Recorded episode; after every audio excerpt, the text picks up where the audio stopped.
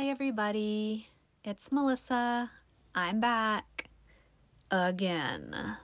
I've been recording a lot lately, it seems like. Um, I mean, ever since I started this, I've been recording pretty often. But I guess that just means I have a lot of stuff to process. I assume it will eventually get less, but I'm not counting on that happening for a while, so I don't know. We'll see. But today, I had something um, happen that sort of threw me off, and I wanted to talk about it because I know this is a thing that affects a lot of autistic people, and that is when plans change last minute. So what happened is uh, I have a friend who I roller skate with on occasion. Um, we both kind of took up roller skating during quarantine and decided to, for a while, have like a standing skate date every week on Friday mornings. Um, pretty consistently for like six weeks or so, we met up on Fridays and just skated for like an hour together um, at a park outside. And it was great. We kind of got out of the habit of doing that. Um, some stuff came up. She traveled for like ten days and then we were both busy, but we decided um, to try and start up again with doing that. So we decided to meet today, this morning at um, eight thirty a.m., which seems really early to skate, and it kind of is. I mean, I'm an early riser, but uh, it's really hot here right now. Um, like over one hundred degrees every day. So, um, so we definitely, you know, that's why we have to meet kind of early before it gets too hot outside. The problem with that is it interrupts my morning routine, and I have not done an episode about routines yet. Oh, sorry if you just heard a snort. My dog is in the closet with me, and she's, I think, having a little bit of a doggy dream. Um, so, uh, Minnie, you made me forget what I was talking about. What was I saying? Um, oh, routines. So, I have a morning routine that I do every morning, um, you know, that involves just, like, doing certain things in a particular order. Um, sometimes it changes like a slight amount depending on the day, um, but it's usually pretty much the same. And I rely on the morning routine. I really, I enjoy it. It makes me happy. It brings me comfort. Um, I just like having my mornings, but I'm willing to give up one morning a week for skating. So we were planning on skating this morning, like I said, and um, I was prepared. And then like thirty minutes before I was going to leave my house, my friend texted me and was like, hey, sorry, but I have to cancel. And she had a reason, and it was a good reason, and it's fine. But um, that left me extremely lost. So when this happens, I just don't know how to recover very well. Um, this was several hours ago that this happened. So um, I, I'm doing okay, but initially it's like I kind of just stood there, like, looking around my house and kind of wondering what now, because it was already kind of, like, too late. Like, my morning routine was messed up already, and I had planned to be gone for the morning, and it just, like, everything that I had envisioned in my head and had planned for and had started to orchestrate uh, suddenly, like, wasn't happening anymore. And I know a lot of people who are, I mean, probably people who are neurotypical can take that and just be like, oh, oh, well, like, on with my day. And like, just, I, I, I don't know.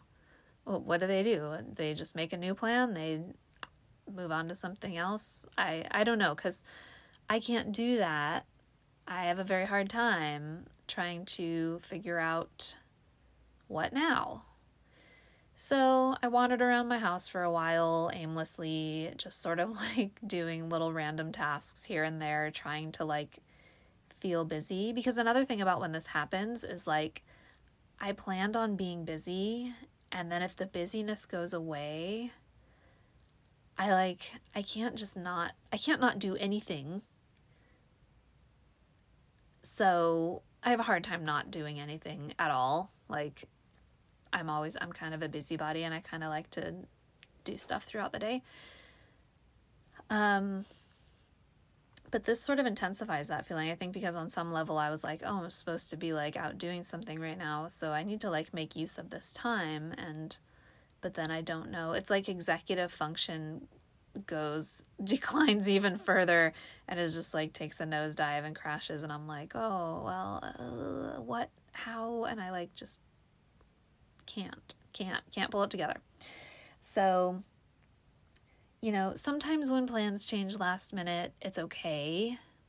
Um, that is particularly when it's like something that I didn't really want to do, or, you know, sometimes you're just not feeling it. Like, it could be a thing that you want to do, but you're just like, oh, I just can't. I don't want to. I don't want to. But you're going to go anyway because you don't want to be a flaky McFlakeflake, which I'm always just like, if I say I'm going to do something, I usually do it. I hate to cancel.